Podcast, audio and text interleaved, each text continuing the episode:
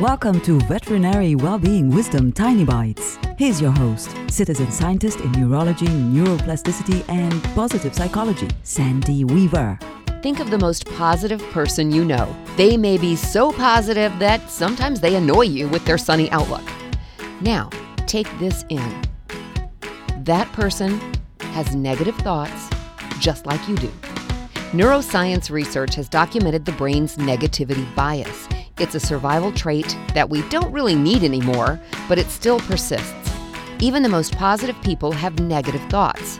They just don't let their negative thoughts control their day. And you can make the same choice.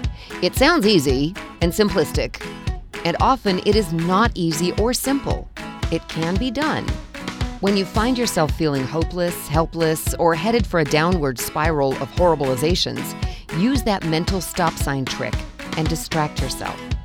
It's harder at first, and the more you catch yourself and distract yourself, the easier it becomes. I promise you it does. Try it today. For tools to create more success in your life, visit centerforworkplacehappiness.com. Want more tiny bites of veterinary well-being wisdom? Subscribe to the podcast and share it with your friends. And there's lots more at centerforworkplacehappiness.com. Here's to your well-being, one tiny bite at a time.